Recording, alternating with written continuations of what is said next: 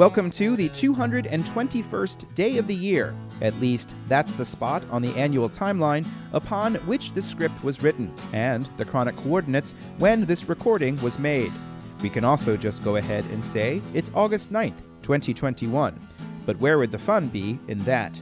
In any case, this is the 229th edition of Charlottesville Community Engagement, which is also perhaps an unnecessary numerical signifier. Either way, I'm Sean Tubbs, your two syllable host.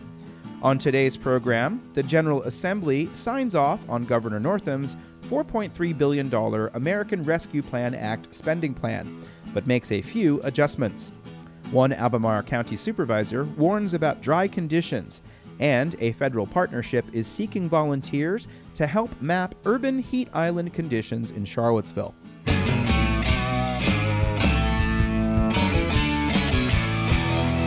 In today's Patreon fueled shoutout, the Rivanna Conservation Alliance is looking for a few good volunteers to help out on Clean Stream Tuesdays, a mile and a half paddle and cleanup to remove trash and debris from popular stretches of the Rivanna River.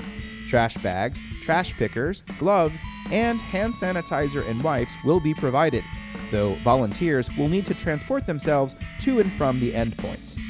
Kayaks for the purpose can be rented from the Rivanna River Company. Visit the Rivanna Conservation Alliance's volunteer page to learn more about upcoming dates at rivannariver.org.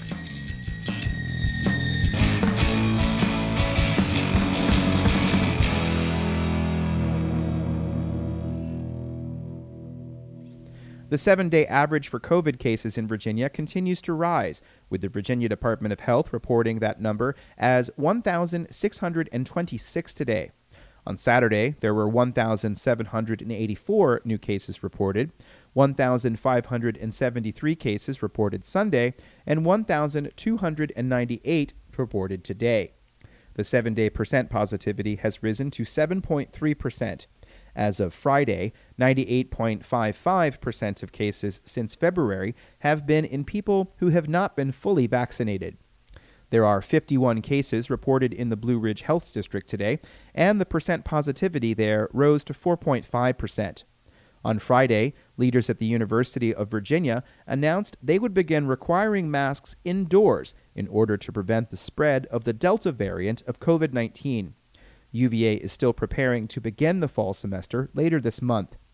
According to UVA Today, the policy applies to indoor spaces owned or leased by the university, but the masks are not required when eating or drinking. The policy also does not apply outdoors.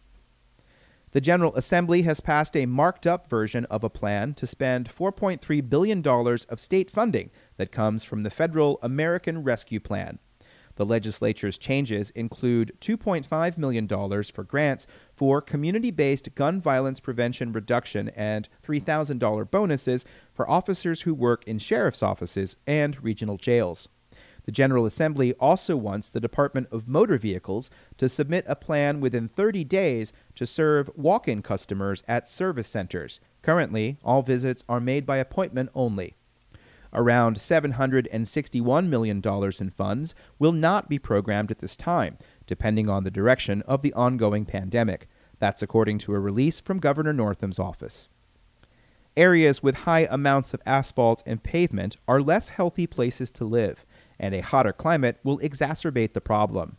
The city of Charlottesville is participating in a federal program to map urban heat islands and is looking for volunteers to provide data on temperature and humidity levels. The National Integrated Heat Health Information System is a partnership between the Centers for Disease Control, the National Oceanic and Atmospheric Administration, and other partners around the world.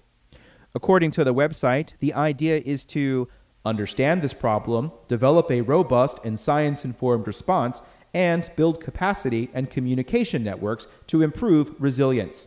The effort is seeking people who are willing to take samples on three different occasions in the last two weeks of August.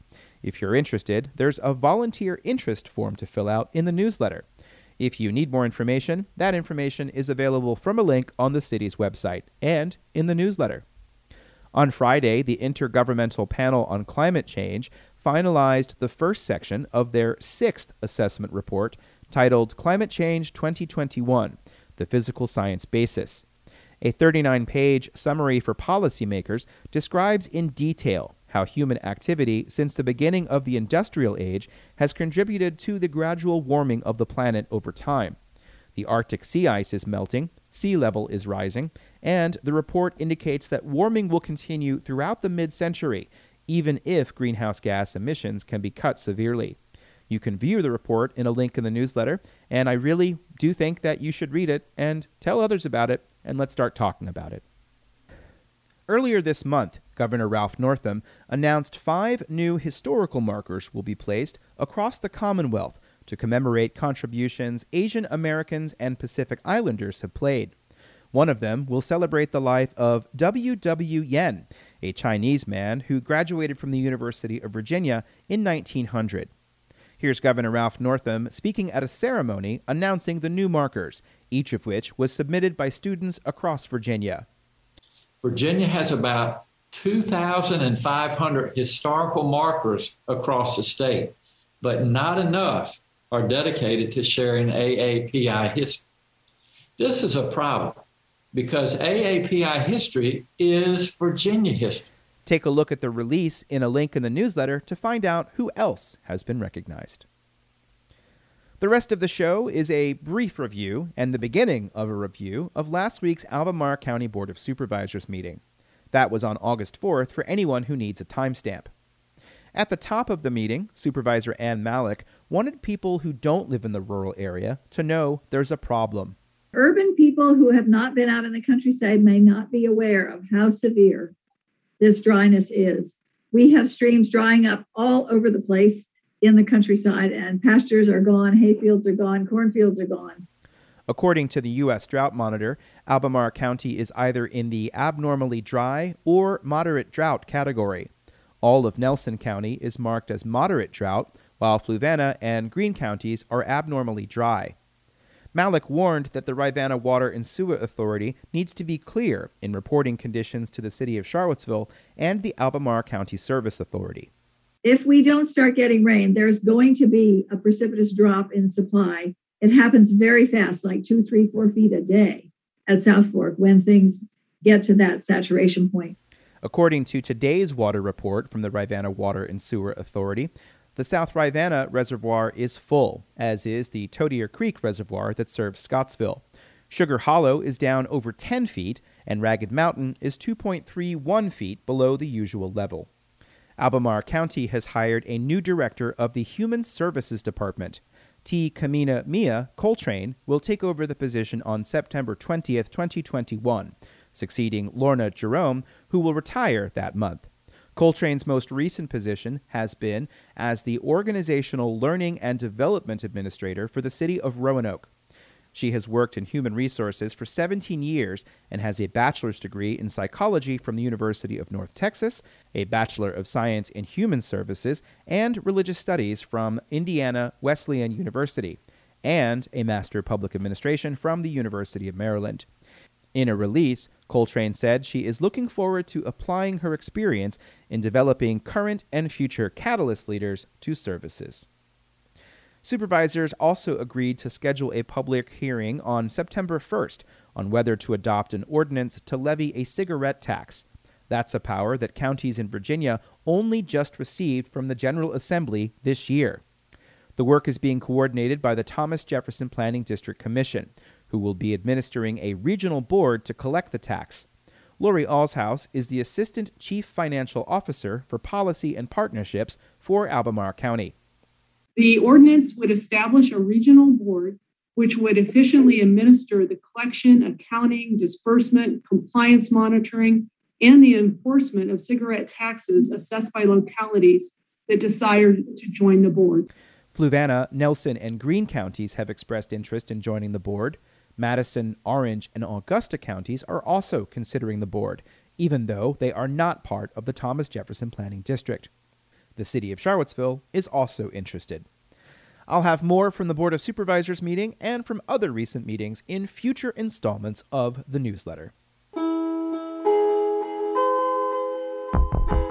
And that's it for this installment of Charlottesville Community Engagement. Thank you so much for listening, and we'll be back tomorrow with another installment. And in the meantime, do send this on to somebody else. Um, really would like it if we can continue to grow the audience. There's a lot of stuff that everybody needs to know. Uh, and of course, I try to get that to you as often as I can. Today is August 9th, as I said. Some of you might know that's a particularly important day. Um, there was an original thing in which I described what that was, but I decided I'm going to keep it a mystery. Go find Scooby Doo if you want to know what happens next. But in the meantime, if you want to know what's going to happen in local government and regional government, tune in to the next installment of Charlottesville Community Engagement or go back and listen to old ones. As I said, there are 228 other ones that maybe you haven't heard yet. Start at the beginning, collect them all. Stay safe.